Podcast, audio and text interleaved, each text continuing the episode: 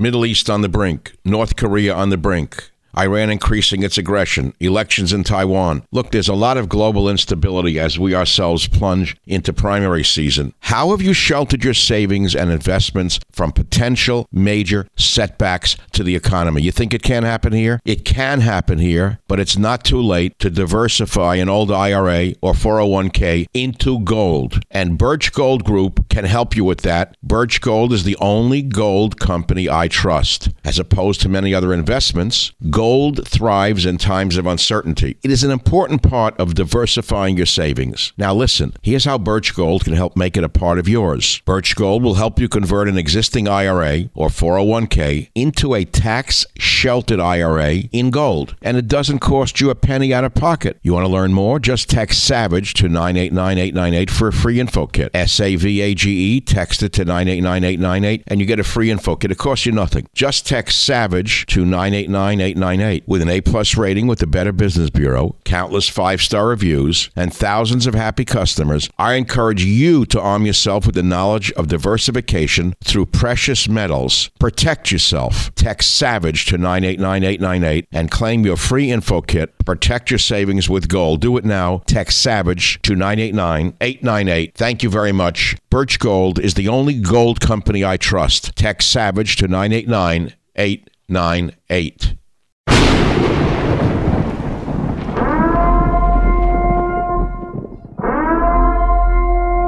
Warning The Savage Nation contains adult language, adult content, psychological nudity. Listener discretion is advised.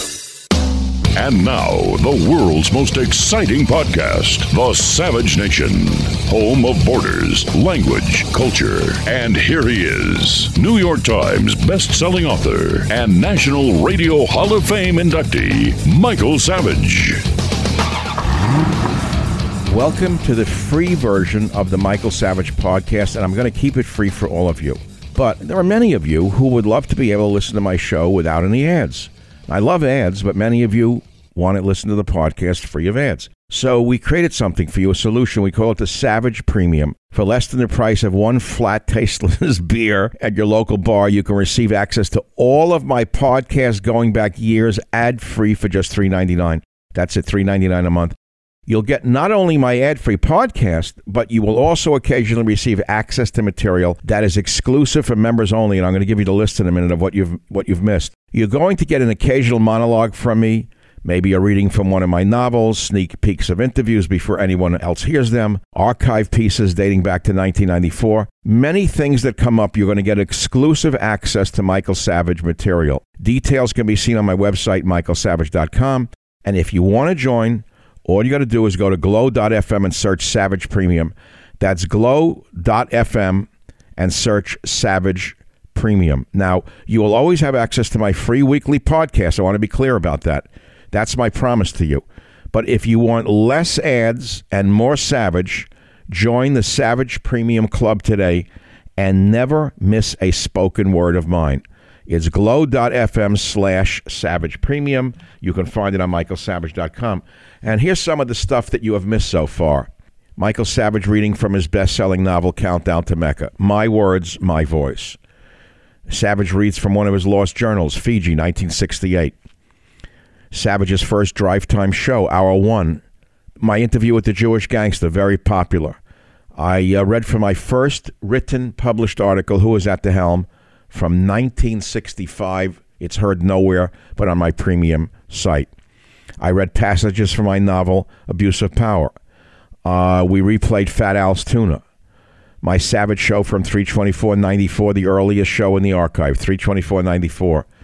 My interview with Donald Trump from 110.2011. 110.2011, while Mark Levin was mocking him and Sean Hannity was mocking him uh, and the others were mocking him, I was interviewing Trump.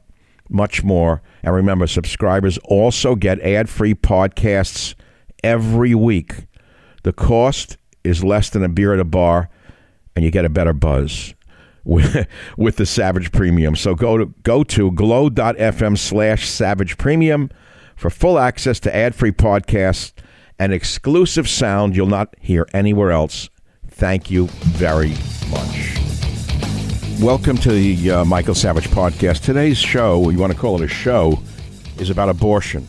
So you say, well, I don't know if I want to listen to it. It's a really terrible topic. We're going to cover the ethical and moral aspects of this question of the overturning of Roe, really, and turning it back to the states from both the ethical, moral, religious, and of course the political perspectives. But I want to begin with a story about birds. Why birds? Because I have little starlings around my house, and this is their breeding season, and it's something to watch. These little birds, they're so inspiring with their songs and their tweeting and their constant building of nests to have, uh, you know, little little starlings. And I wonder how in the hell do they go on and we don't? How did all of nature not lose track of the essential nature of life, which is to give life, to salute life? to bring life into the world and to create the continuum that God wanted. How is it that we, of all the animals on earth, are the only species that I know of that have lost their way on this? In other words, these little birds, they constantly try to build a nest outside one of my windows.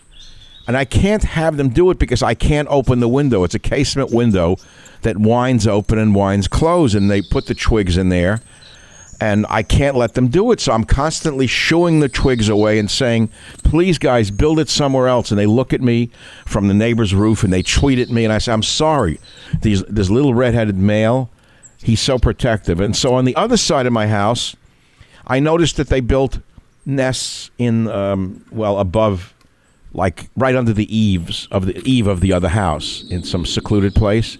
And heartbreakingly, I went there the other day, and one of the tiny little eggs was broken on the ground because the crows are very aggressive here. There have been reports of crow attacks all around the San Francisco area. And I see crows when I try to feed these little birds pieces of bread. The crows come down, and they're never here, and the crows grab them. I live near the water, and I throw bread to the to the uh, seagulls. They eat them for years, but I've never seen crows here crows broke the nest open and stole the little eggs, and it's heartbreaking to say, well, all right, what are you going to do? How can you get crying over this now? I mean, where are you going to go with all of this? I can become a Jain, J A I N, and sweep a piece of cloth in front of my nose as I walk down the street for fear that I'm destroying sentient creatures in the dust, which they do in India, by the way, is an entire sect. So, how sensitive do you want to be?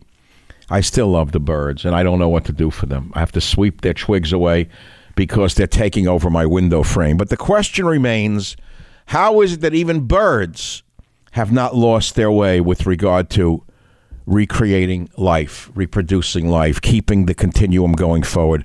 How is it that we as a species have started to commit suicide and turned it into a national sport? That's one of the questions for today on the Michael Savage podcast. Michael Savage, a host like no other.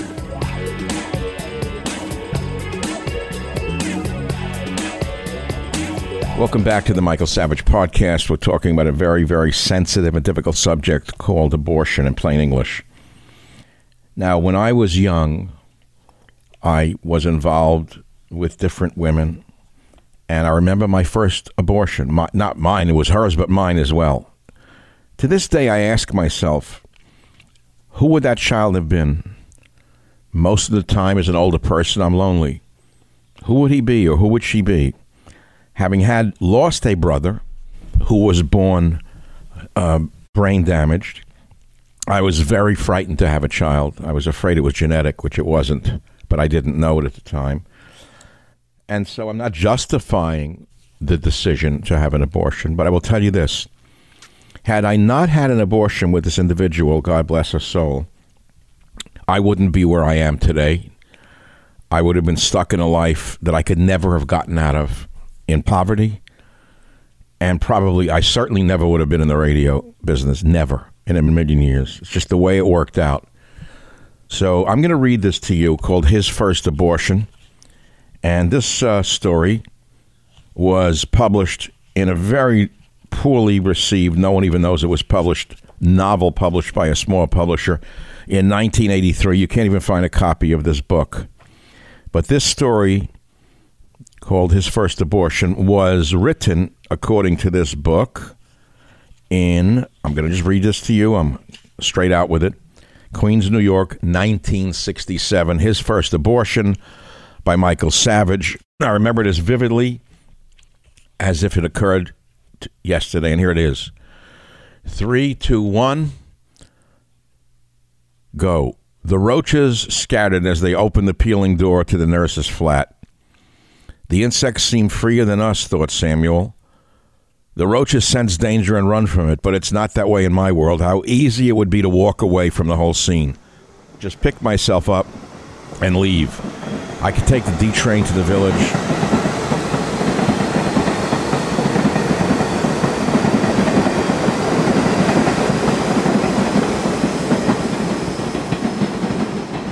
Go to the Kiwi, drink and laugh and talk and think. But he knew that the escape he had just plotted would lead him right back to Harlem. He was the responsible type, not very responsible verbally, but in any situation you knew he would do the right thing. He could be depended upon to face most emergencies well. Samuel was very uneasy as the chain locks were unbolted. He wondered why they had not gone to that doctor in Mexico who charged $600 and be done with it. At least that horrible feeling of sitting anxiously as if you had been condemned to some horrible life in Jackson Heights for the rest of your natural years would be over. The nurse's face finally appeared. It was mulatto, thin, freckled, and assuredly fixed. The young couple from another borough entered, their shoulders bent forward. The girl was soon led behind a curtain while the boy was put in front of a television set. Samuel became bitter as he watched Joey Giardello take a terrific beating from some Argentinian behemoth on the screen while Karen was having a six inch rubber tube inserted into her womb. He turned from his viewing seat to watch the shadows show him the uglier performance. Karen was lying on her back on a kitchen table while the nurse was opening a specula. The mulatto used an unshaded lamp to inspect humanity's cave. She then inserted the long, thin rubber tube from the douche bag, which hung from a nail on the cracked wall. Karen gripped the table as the sterile water traveled into her womb. Samuel played back the conversation they had had when the arrangements were first made. It is a simple natural process, she had told him. I force the sterile water into the womb and pack it with moist gauze. The body will immediately start on its natural course to reject this foreign matter. Although the water is sterile, the lecture continued, the womb rejects it. How does that rid us of the fetus? asked Samuel. The nurse patiently explained. The body cannot select and hold on to one thing while rejecting another inside the womb. When the water comes out, all the tissue that has grown must come out with it. Remembering the basic physiology from classes at the Municipal College, Samuel inquired, How can we be certain that a clot won't be left inside? In the midst of the bargaining and the lecture, Karen surprised both principals by asking the nurse to explain in more detail. She added, Samuel is going to medical school in the fall. The nurse had looked at Samuel with a sort of jealous interest as she asked him at which school he would be studying. He replied, and she proceeded to answer, this time with a few new technical words. If an embolism does occur, Karen will have a continuing pain. If this occurs, she is to take the black pills I will give you. By dilating the womb, this drug will force out all the remaining tissue. Not really secure with her explanation, Samuel had noddingly agreed with her anyway. After the fight, the nurse came into the living room with a bearing one would expect of a surgeon who had just completed a very difficult operation. She sat down and repeated very explicit instructions to the nervous young man. Slowly, Karen walked in looking rather unfluttered. The nurse continued, Go home and move around very actively. Within 24 hours, you should be finished. After that, come back to me for a penicillin shot and some pills. Would it be much pain? Karen questioned. Only pain that is bearable, replied the nurse. You American girls can't bear any real pain, she added. As soon as it comes, you lay down in bed. This is not good. You must remain very active right until the whole thing drops out of you. How will I know when it's going to happen? quizzed Karen. The pains will continue until tomorrow, and then towards the evening they, they will increase. When this happens, go to the bathtub and wait for the whole mess to come out. Karen winced at the word mess. She thought the whole world is a mess, she meant to say, but instead continued in her practical role. What will it look like? she said disgustingly. Disgustedly. Like a piece of leather with ripples in it.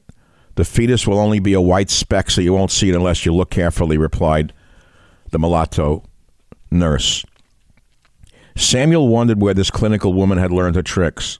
Perhaps it was in a hospital, he guessed. In any case, he disliked her. She's probably a dyke anyway and gets pleasure from this game, continued the scared mind. Suddenly, Samuel became aware of the conversation.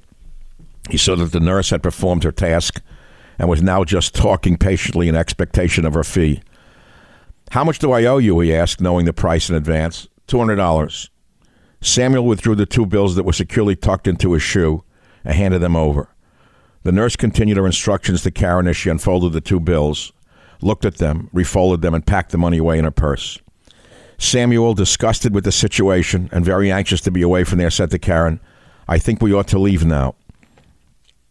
His girlfriend rose from the couch, and the three of them proceeded to the heavily bolted door. The nurse, now happy, added a few sentences of concern as she clattered the last few chains free. Be sure to take those pills and be sure to call me, she offered, and then, and then they were gone. Karen gripped Samuel's arm as they proceeded very slowly down the three flights of ugly steps, not speaking. As they walked through the archaic hallway with high, bat wren ceilings, they tried not to run. They passed through a heavy oak door into the fresh, river scented air. Turning to the right and down the block, they passed a row of peering eyes that were attached to bodies, which were drinking and talking and playing drums in the summer night. At the corner, they turned right again towards the river and hailed a taxi on the broad but quiet street. They breathed freely as the cab moved through the burning city. I feel shitty, Karen admitted, half crying. Where do you hurt? Oh, I hurt all over, but I feel shitty, she said, emphasizing the last phrase. Karen, please, it's all over now, begged Samuel. I thought we went through this before. He assaulted further. Besides, we're free now. From what? demanded Karen with a now tepid glare. From the burden of a child that we couldn't really afford. Really, you know all this. Why go into it again? I feel disgusted, she said in a burst of tears. I hate this whole show. Samuel remained silent as he held Karen and watched the black supporting girders of the elevated train f- filing past the speeding cab. These girders seemed to evoke the entire sequence of events of the preceding weeks. He remembered the waiting and the phone calls and the maybes and the no and the rabbit tests and the tickets to Puerto Rico. There they faced the address of doctors, which did not pan out. And then again, the taxiing jet and the blackjack dealer who knew somebody.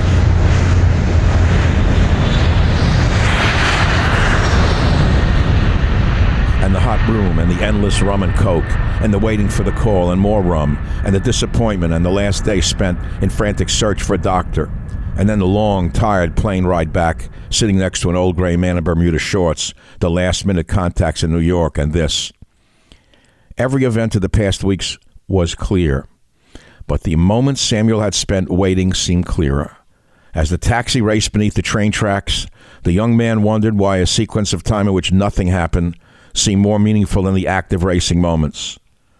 Queens, New York, 1967, his first abortion. I don't think you've ever read that anywhere, and nor will you ever read it again, unless someone steals it like they do so many other great ideas from me. The Savage Nation. It's Savage on demand. I'm going to conclude this short story from my novel Vital Signs, published way back when, with another short story called The Would Be Doctor. You ready for this one? It was a hot and sticky July day on 2nd Avenue. Dr. Polikoff was taking me to the hospital, Mount Sinai, where I was born, no less, to watch a quote operation. I was playing around at the time with the idea of becoming a doctor, and this friend of my father, another first generation Russian Jewish immigrant, offered to show me what it was really like. I was 16, wore a flat top haircut, and lifted weights. I was kind of small for my age by U.S. standards, but of average height in Spain, which I found out three years later on a trip to the Balearic Islands. At that time, I no longer wanted to be anything except a quote writer. I learned to say in French, "Je suis écrivain." It sounded good. The French I tried it on during that trip looked impressed. It didn't smack of white coat commercialism where health and sickness were like a commodity exchange. The only writer I had heard of, aside from Sholem Aleichem, whose stories had really touched my crazed urge to learn everything about my father and his generation, was Hemingway. Tough, hairy, mean, but sensitive. He survived his own plane crash, liked to pose in tents with big game guns and long boned women, and drank too much. All of this had real appeal to a 16 year old trying to make up his mind about a career. But doctoring had first to be eliminated. I never liked doctors. I went into biology at college because I flunked out of the Sputnik space race physics program. It was too abstract for a brown eyed boy lover of furry animals and jiggling creatures beneath a microscope ever since first grade.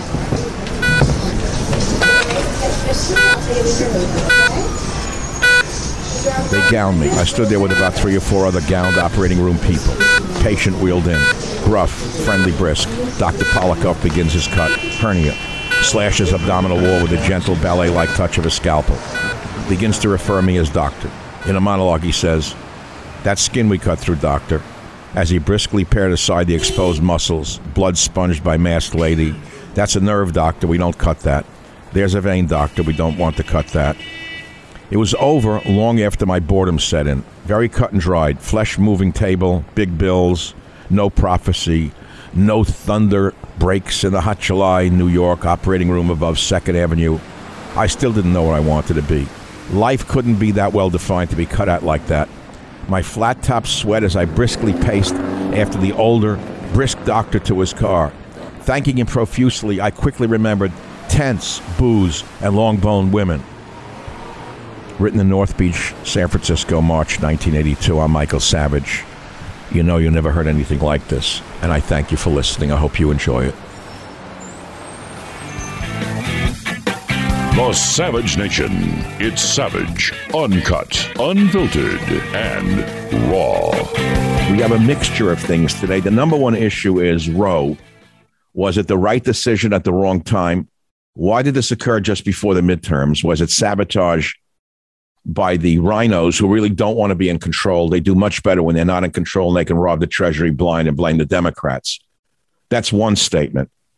But I want to discuss this with my brilliant production team of Karen, Ryan, and Doug, not in that order of brilliance, but in the order I see them on the Skype screen. And I want their humble opinions and honest opinions about this because I feel very strongly that you cannot legislate morality up to a certain point. And I'm terrified that if the Republicans go this fundamentalist route, banning abortion, banning gay marriage, banning contraceptives, the Republican Party will disappear from the earth altogether. Yes, my loyal and wonderful audience, which, by the way, my P1 audience are evangelicals. People may not know that. And they may hate me for this. But I am talking from a political point of view, not from a moral point of view necessarily. I think this was the worst thing the Republicans could have done to themselves at this time. And I stated why. And that is because many women who are conservative do not want the state legislating whether or not they can have an abortion any more than gay men, some of whom are conservative, want the state saying you can't be gay. Do you want them to have it in the closet again? Do you want women to go back into closets and have abortions with coat hangers? Because there will still be abortions. There have been abortions since the beginning of time, which brings up the next question. Should you make it easy? No. Should it be legal? I believe yes with restrictions and with long, careful thought and discussions with any girl who comes in for an abortion about what it would mean to have a child and how they can be helped with organizations. I think, Karen, that is your cue to discuss from a woman's point of view because you are a she, Ryan is a he, Doug is a he, and I am a he. So we're going to she, Karen O'Toole. What is your opinion? All right, those are my proper pronouns today. they might change. but um and Ryan Ryan or Doug could decide that they're she. But we had talked they'll still be on the team. I don't care if they're a, a me. yeah, I think most of us are me's anyway. But I don't think we're he, he's or she's. I think we're, we're all me. me's. It's all about me. It's all about me. We are a narcissistic self selfie generation. But I, we we discussed about how you said we cannot legislate morality, and I I believe that's really where the core issue is here. This you know we are not a theocracy, and part part of the problem. You just had Ron Paul on, and you and him both. You had a great quote that you said, "We in our country are confusing liberty with degeneracy," and Ron Paul mentioned that the founder said we could have a democracy if we could keep it. If we, as moral people, not moral Nancy, Pelosi, not moral Supreme Court, but moral citizens. And as you said, there's there's always going to be abortions. And my approach to pro-life is let, let me interject when I said yeah. When I said there will always be abortions because there always have been abortions. Yes. I'm I'm a scholar of um, primitive societies, almost every one of which has abortifacients, whether they be herbal for unwanted pregnancies. They they took herbs to abort the pregnancy, uh, or they used other more draconian methods. But you go back to the most primitive or ancient societies, there were abortions. And uh, is abortion banned in all religions? It's banned in the Catholic religion. Is that it? Yes. yes. Is it banned by Protestants? Most, but yes, it's it's yeah. It depends on the new Protestantism. All right, I understand, but it's not it's not banned in most of the world, society wise, is it? In Asia, it's common, isn't it? Yes, sure. no, very much so. Karen, please finish your thoughts. Then, Ryan, you're up next. Yes, I think that we should strive to be moral people and we should strive to be more loving Christians. If we if we choose to be Christians, I think that it should be to support organizations that help families and that we should take a look at well it says about looking at the, our own sin first right so how as christians can we make this a more pro-life society how can we be a more moral and just people because we can't expect our government to be moral. We ourselves have to be. And we need to start looking more at ourselves and more at our, our local communities than looking at just the, the government to solve all of our problems. It's simply not going to happen.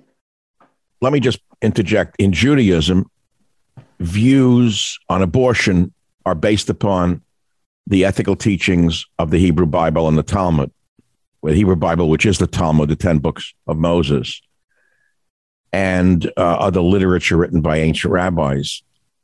In fact, all major Jewish religious movements allow abortion to save the life or health of a pregnant woman, even the most religious uh, religious movement today.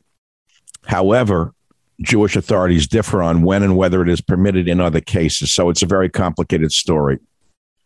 There's no direct reference in the Hebrew Bible to an intentional termination of pregnancy. We can go into that at another time. So, Ryan, your opinion now on abortion should it be legal in all 50 states? Let's keep it to that topic.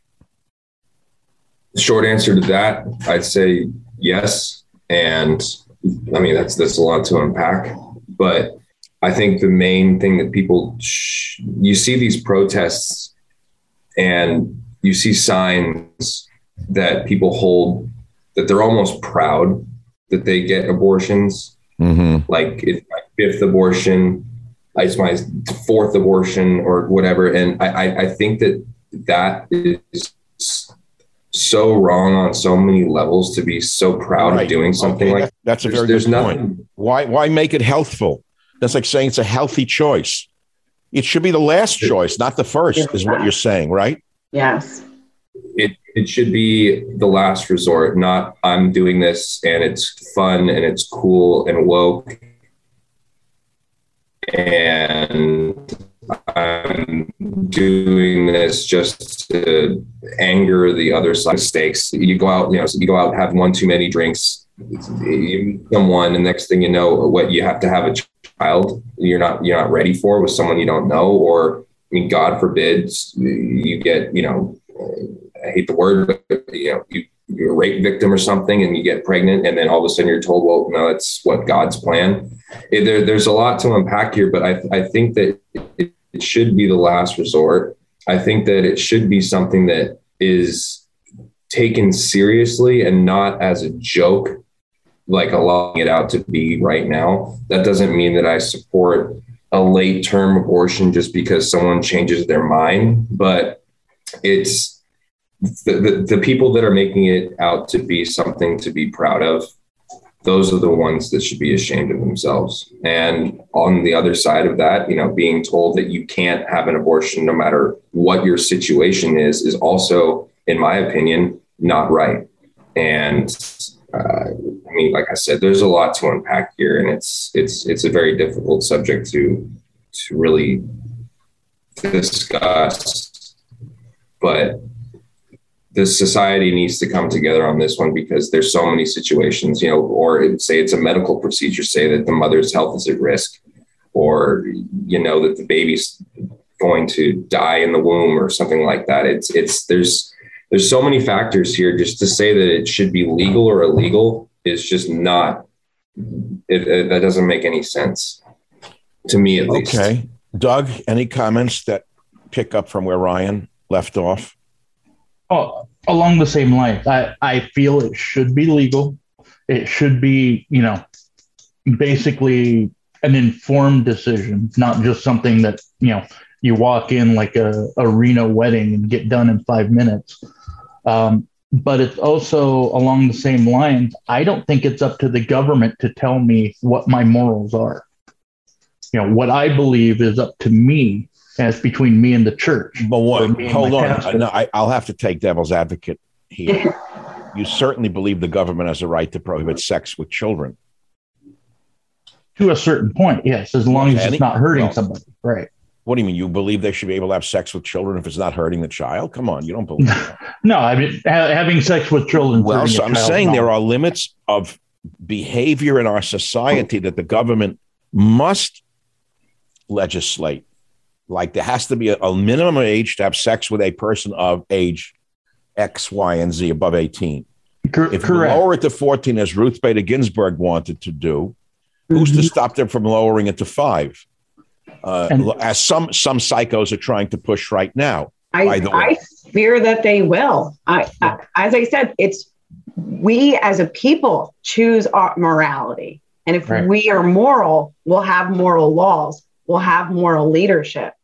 But if we lose our own morality, if we're nihilist, that's the path of our country. Absolutely. If we if everyone decides they're God unto themselves with their own rules and laws, which is where this country is going right now, why you have animals in the streets and uh, absolutely no center, no northeast, west, or south. There's no moral compass anywhere anymore. Uh, you can see where the evangelicals are coming from. They're cracking down. They've pushed this for many years, and they're saying, "The good. This is the first step. We want all morality legislated all over again, because the country's a toilet bowl right now." That's where they're coming from. Isn't that what we're saying, Doug? Yeah, the, you weren't implying have, sex with children. I know that. I come right. No, I understand. The problem I have though is look throughout history, you? moral changes. Well, Doug, or were you? I'm sorry. I don't want to speak to you. I don't want to legislate your morality. no, Doug's a great guy. He's a father of how many children? Uh, three. What, you shook your head four, and started to think.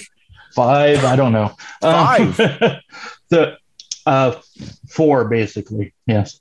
Doug is the best father I know. He's been a great father under very trying circumstances. So he's certainly a moral man, but I think he was saying something else. What is it you were saying about the state can't determine your morality?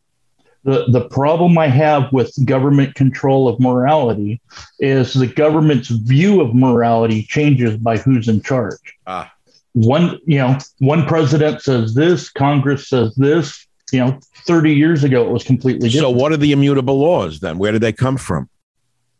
They have to come from our own personal beliefs. And where do they come from? I'm starting, this is like a Platonic dialogue. Right. Well, where do they come from? You're saying they come from the Bible in plain English. I mean, that's Correct. where they were established and encoded into our brains. It was passed down through generations from the Bible, right? Yeah the Bible yeah, and but and so was sense. so was as a Jew you can't eat pork or shrimp, and a man shall not lie down with a man, or he'll be stoned to death. Okay, I mean, so you start picking and choosing, saying no, that was crazy. I like shrimp. Uh, another one says I like shrimp and I like guys. So I'm to I'm going to have a shrimp cocktail with my boyfriend. I mean, so where does this begin and end? You know, this is a question that really needs to be discussed the way we're discussing it because it's kind of a it's an open-ended issue here. What is actually immoral about eating a shrimp? What's immoral about eating a ham sandwich? Well, nothing. nothing. Well, what's immoral about a man being with a man? Actually, nothing. So, what's immoral about having an abortion if the baby is not yet a baby? Well, you could say nothing. So, it, it's a tough question from an ethical, moral point of view. It, it may not be as cut and dried as we think. When does life begin, for example? There have been arguments that uh, let's see, I found it today. The womb of a person. When does it begin? This was from a liberal point of view. Naturally, they have to show two men holding a baby with an infant. I mean, you know, how far do you want to go with this? And this is about when does a fetus become a person? And they say, as detailed in an article, here's a hypothetical case where two men accidentally push a woman, causing her to miscarry. And the Bible says, when men fight and one of them pushes a pregnant woman and a miscarriage results, but no other harm ensues, the one responsible shall be fined when the woman's husband demands compensation. The payment will be determined by judges, but if other harm ensues, the penalty shall be life for life. And I'm quoting now. So, what does this verse mean? It means that men who fight with each other and push a pregnant woman down, they did not commit murder because the fetus is not a person. And the primary concern centered on the well being of the woman who was the, the injured person. Rabbi Kahn and Andrew Kahn says that women's rights have been a fundamental part of the reform movement of Judaism since it was founded in the 1800s. These are the reform, not the Orthodox Jews. And um, they say there's full freedom of choice for women. That's amongst reform. And he says that although all, not all Jews support abortion, the most conservative and orthodox sects do not permit it to be outlawed. And so, where does that where does that come? When is when is um, Orthodox Jews are opposed to abortion in most cases? That's why they're almost all Republicans, arguing that it is only permitted when the mother's life is in danger. And after New York State expanded abortion rights in the 2019 Reproductive Health Act, a number of groups spoke out in opposition. There's a coalition of Orthodox rabbis called the Rabbinical Council of America. They said Jewish law opposes abortion, except in cases of danger to the mother. Most authorities consider feticide an act of murder. Others deem it an act akin to the murder of potential life. There are Jewish legal scholars who permit, in extenuating circumstances, the abortion of compromised fetuses. But the Rabbinical Council of America, these are the Orthodox Jews, maintain that abortion on demand, even before 24 weeks from the commencement of pregnancy, is forbidden. They said there is no sanction to permit the abortion of a healthy fetus when the mother's life is not endangered. The RCA supports that part of the law that permits abortion even at a late stage when the mother's life is at risk. They're not opposed to abortion in all cases, compared with evangelical groups who are. And it would be considered if it would prevent serious psychological harm to the mother, then it's permitted, according to the rabbis, those Orthodox. In Islam, there is no clear ruling or position on abortion, though many Muslims argue that it is forbidden except in certain cases, particularly if pregnancy will put the mother's life in danger. There are different schools of Muslim law which have different views, and the Quran does not explicitly refer to abortion. Most American Muslim advocates argue against the abortion ban in the United States. I could actually read an open letter from them. It's quite long. I'll read a piece of it. The Muslims wrote, It is clear that reasonable minds, including pious, God conscious minds, can differ on the majority of morality of abortion. These are the Muslims. Sharia itself, with its diversity of opinions on the topic, allow Muslims to follow different rules about the permissibility and timing of abortion. The centuries long tradition of Muslim lands hosting religious minorities remind us that we should not assume that what might be prohibited for Muslims is what the state should prohibit for every inhabitant. That's quite liberal, by the way. The most opposed to abortion, legal abortion, are white evangelicals, according to a recent poll. And the views differ across different religions and different sects. Uh, we could also talk about when does life begin? According to the to the Jewish view, you'll never believe it. According to what I'm reading, life does not begin at conception. And I have to read this to you. It says, "No, life does not begin at conception under Jewish law. Sources in the Talmud note that the fetus is mere water, quote unquote, before 40 days of gestation. Following this period, the fetus is considered a physical part of the pregnant individual's body not yet having life of its own or independent rights. I'm quoting now.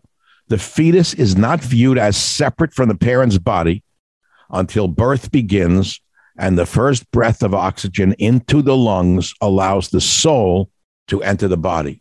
That's a very interesting interpretation that I never saw until today when I researched this. Because the evangelical view, Karen, is that the soul enters at conception.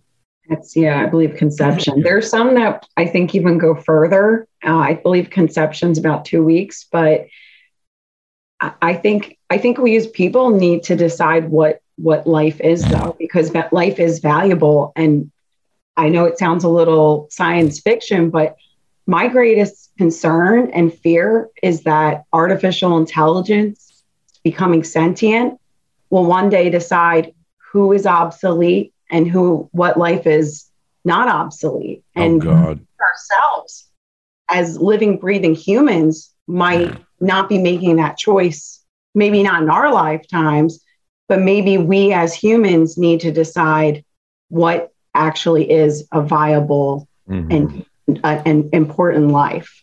Okay. I Because think if we don't I- decide, No, no, I, I think this has been a great discussion so far, and I'd like to wrap it up because we're going to add other elements to this incredible podcast. And I think what we've done today so far is about the best discussion I've heard yet on this subject, other than screaming at people, you know, killer, baby killer, not baby killer, my body, myself. We've actually had a discussion. Doug, any final thoughts? Ryan, wrap up thoughts, please. Oh, I, I'm I'm just along the same lines of what you just said.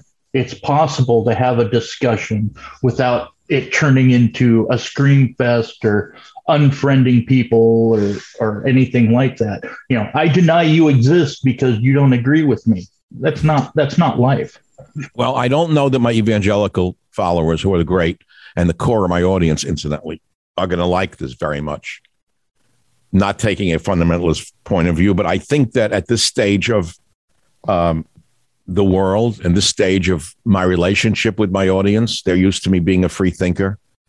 And I think that their tolerance may even tolerate my abhorrent view on this on this subject. At least I hope so. So, um, unless there are any further thoughts on that, we're going to say this is the marking point at the end of this part of this podcast on abortion. Home of borders, language, culture, the Savage Nation. I sent this out to my subscribers, those who have joined the Michael Savage podcast subscriber list. They pay a few dollars a month and they get the podcasts without advertising, and then they get special things such as this. And I sent this to my subscribers. I'd like to get my subscribers' thoughts on the Roe v. Wade ruling to be featured on the podcast. Please reply with your thoughts.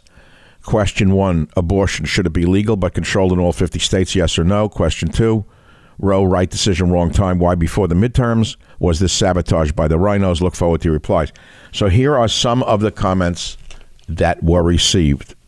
Lynn, PhD, RN, AHN, BC, FAAN says number one, the sh- decision should be between the patient and her physician, further determined from state to state.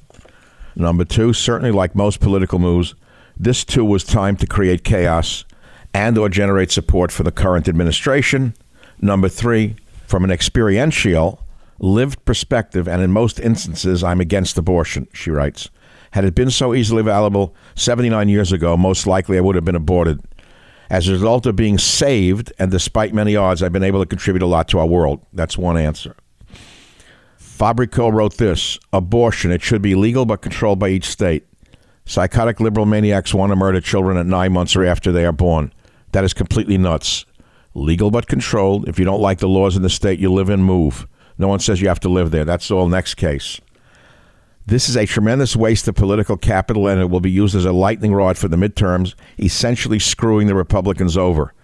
They are the stupidest bunch of people on the planet, or in on it.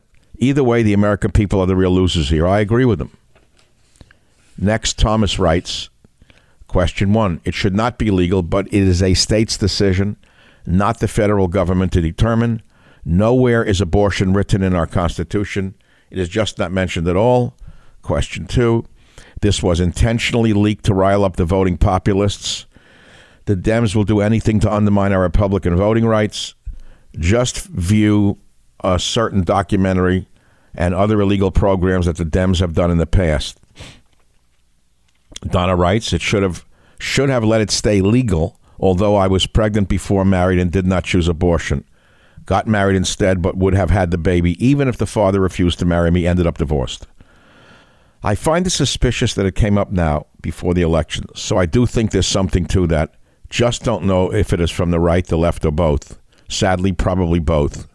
I do believe we are largely a one party nation, and most likely that the media is either right or left leaning on purpose in order to divide everyone so those in charge can conquer all of us. Leaves me with such a helpless feeling. Wow. She sounds like a regular listener, and I can see why. Then there was a video that I put up last week. Roe, right decision, wrong time. Why before the midterms was this sabotage by the RINOs? These are the video comments from YouTube. Lost Dignity writes, You are 100% correct. Besides that, oil, natural gas, wheat, and many commodities have peaked and are rolling over. Expect gas prices and inflation to cool off in the stock market to bounce going into the midterms. Roe v. Wade ruling will be front and center this election. Not good. Another uh, listener, quite frankly, call, called quite frankly, says, When is the right time? We're always two years away from an election, and locally it's even shorter. Andre Frug writes The American attention span is too short for this to have any impact in November. Red wave is still going to happen. Dardani Day writes I'm glad someone questioning why now. We've had a conservative court since the 80s. This should have been done in 1988 if they were going to do it. Why stir up the country? Al writes Dr. Savage, historically, people vote on their belly, food, and bank account. On a previous podcast, we heard inflation and food shortages will skyrocket in September before the midterms. This decision won't be enough to dissuade the women in the middle tampons, clothing, makeup, etc. will. Jan Liga writes Democrats traded concerns about cost of goods, gasoline, and quality of life issues for an emotionally charged, very personal topic. Democrats always turn to abortion when they're losing because it's a losing issue for Republicans and more than not a winning issue for Democrats. Mm-hmm. It brings out fanatics who think their personal or religious beliefs should be absolute law. This scares most of us. It can also be a single issue vote for many. The midterms were a shoe in for Republicans, no longer. Mike says, yes, morally and culturally correct, but strategically could backfire. Our elections are getting tighter and losing even 2% to those women playing it safe in their minds, hence moving to the left in an emotional frenzy could be detrimental. I hope not, of course. I believe that is one interpretation of Dr. Savage's critique. Finally, T Biz writes God bless Dr. Savage the first thing I thought when the Roe ruling reversal happened was this will help the left deflect the poor economy and high fuel prices. Further, Dr. Savage also made excellent points about the gun violence. He did not slink around the snakes, the real culprits. He went straight on with reasons and facts. The left let the gun violence happen by letting gangs run wild, and they deballed the police. No kidding. A few more comments from my wonderful, loyal audience out there. June 24th tweet I wrote, Curse me if you will, but by overturning Roe, the Republicans may have just destroyed themselves. Abortion was not the number one issue. Now, most women from the all important center will vote for Dems. Mark down my words, even if you detest them. In the agree column, someone writes the greatest that it, the greatest threat is that if Dems win elections, they can pack the courts. Number two, correct, 100%. It makes me wonder who's really pulling strings. Number three, this decision will shift undecided voters in swing states to the left, just as gun control shifts undecided voters to the right. Small government means small state governments too. Number four, it will definitely get out the women's vote. I prefer they did it after November 8th. Finally, these comments disagree with me, but they make good points. Person writes fair, but it also may motivate others since they know results are possible. Number two says this only impacts about half the country. In the other half, nothing changes. Abortion is still legal. Second, gas is $7 a gallon. People can care less despite what both the left and right media are showing. Most people are worried about the cost of basic necessities, nothing else. A few more comments on this very important and very touching podcast called Abortion exclamation point. I did a tweet on June 25th. Not needed before midterms. Who pushed this on the SCOTUS calendar? Republican majority on the court, so this was deliberate sabotage from within by the RINO wing. Comments. Jamie says, couldn't agree more. It will have a serious backlash on the coming elections. Doesn't make sense why this happened now when a big red wave was on the horizon. Anthony Andersonis says to suggest that something that has been weaving its way through the courts since 2018 and now all of a sudden finds its way to a decision right before midterms is a stretch too far for me. Liana writes, I actually agree with you and have even tweeted about it weeks ago when the leak hap- happened. This was not the hill to die on right now, not when the tide was finally starting to turn. Maybe this was personal for Thomas. Remember what they did to him. Arch at Peace writes, exactly, timing was very poor. Leftist planned, as was the leak. Repubs had it in the bag. Now it's anyone's game again. Aaron writes, I'm just so sick of the division in our country. They should have left the abortion case alone. It's just not worth dealing with all these protests, just not worth it. John Wilson writes, You all on here acting like the Dems don't have five months to continue screwing things up before the elections. We all know we live in a 24 hour mass media news cycle. Hell, we just had a dozen mass shootings in two months, and they're already off the radar. Al writes, I agree 100%. Why now? This will turn people to vote Democrat when the Republicans should have taken back the Senate. The Republican voters shouldn't be excited. The Dems will pack the court and overturn this ruling anyway. In the end, the Dems and RINOs win. Bruce writes, ex conservative here. Dems were toast this midterm toast. SCOTUS just turned this football over in overtime. Morons. You all had all the momentum, and Thomas saying it's only the beginning was another blunder. Unbelievable. No kidding, Bruce. He's going to go after gay marriage next and contraceptive, contraceptives. Are these people insane? I ask. Little more commentary here. Testosterone says, I like the indie contrarian view. I also like the bravery on this. And yet the stethoscope is off again gas, inflation, baby food, drag queen story hour, a useless war that is blowing up in their faces. Real estate is decreasing too. DNC worried. Women have RSUs, 401ks too. Hmm, okay. Finally, Jim says, right again, Dr. S. Gun legislation, Ukraine, reckless spending, all have been supported and passed with the help of the RINOs, like Turtleneck Mitch. Never underestimate the Republicans, the Republicans' ability to snatch defeat from the jaws of victory. Absolutely, this was a conspiracy, in my opinion. Uh, thank you for listening to the podcast thus far. Michael Savage, a host like no other. We now move on to another segment, which is a piece I did for Newsmax TV on this subject just a week ago. Thank you very much for listening. I appreciate your support.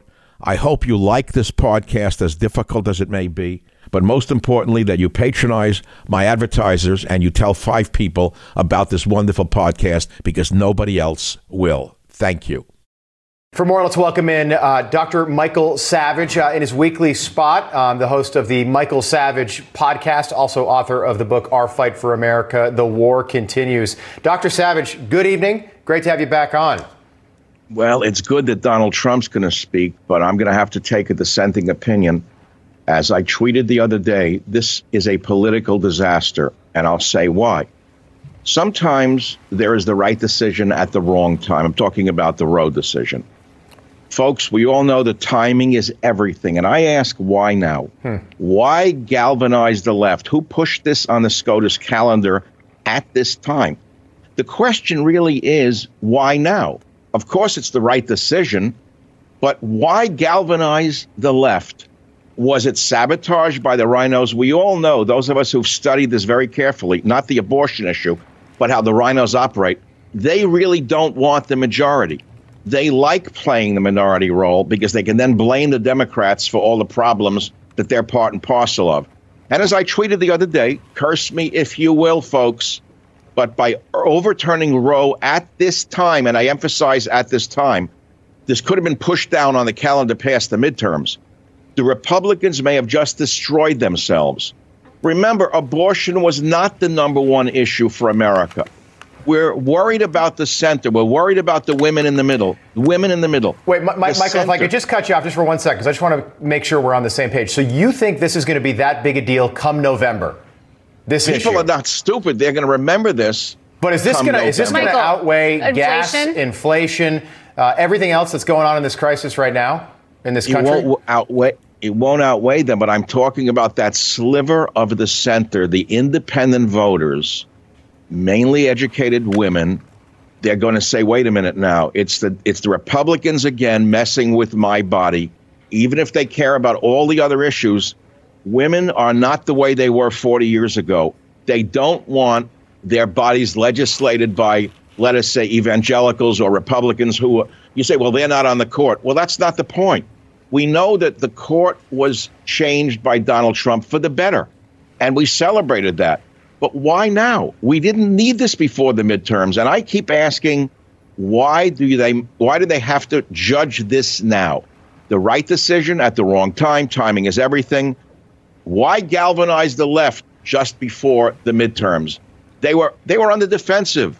The whole country's a mess under Joe Biden and the left. Now all of a sudden, they have an issue and they can say, women, even if you're on the right or you're center, you don't want those Republicans messing with your body. That's my opinion. Well, not only the ruling, of course, on Roe, but of course, uh, Democrats upset over the ruling on uh, gun rights. Obviously, I know you have thoughts on that case this week, which will allow concealed carry in New York State. Let's listen first to what Governor Kathy Hochul had to say. But we do not need people entering our subways, our restaurants, our movie theaters with concealed weapons. We don't need more guns on our streets. We're already dealing with a major gun violence crisis. We don't need to add more fuel to this fire. I don't know about you, doctor, but I feel safe knowing uh, more good guys out Yeah. there on the streets have guns as opposed to all Uh, these thugs out 100% there. Law-abiding citizens. 100%, 100% agree with both of you. Look, she's 100% wrong. She doesn't like gun violence. Well, let her do something about it because the Democrats created it by letting the gangs run wild in the streets with guns. How did that happen? Because they took the police off the streets. They had gang units in, in the NYPD. They had units that would frisk people who they knew were carrying guns. They knew who they were, and they deballed them, they handcuffed them, and now they're shooting up the streets like the Wild West. So let her direct her rage towards herself and towards the mayor of New York City. They created the problem. Now, the, here's the thing, though. Again, it's a dissenting opinion. I'm a gun owner. I have a concealed carry permit, which is very rare in this city. But I will tell you this it's not as clear as you may think where people suddenly have a gun. You got to remember that those who are willing to shoot right away, like these idiots in the street shooting each other, Yep. most of them are drugged up. They're violent. They use guns all the time. You're not going to get an average citizen in a gun battle with them who's going to win necessarily. It takes great skill to use a gun, especially under fire. And I do not recommend that people go out and try to act like vigilantes because they're going to get themselves killed. All right, Dr. Michael Savage, good to see you as always. We'll do it again soon. Sorry.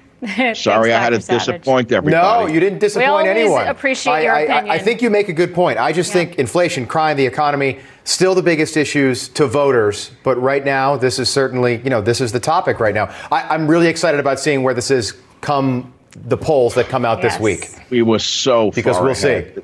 No, it's a good point. It's, I thought it was an interesting point. Dr. Savage, good to see you as always. Well, thank you very much for listening to today's podcast. I hope you've enjoyed it and learned something from it. We have about 400 other episodes available for you to listen to absolutely free. You can go back into our vast library of podcasts and listen to any one of them at any time.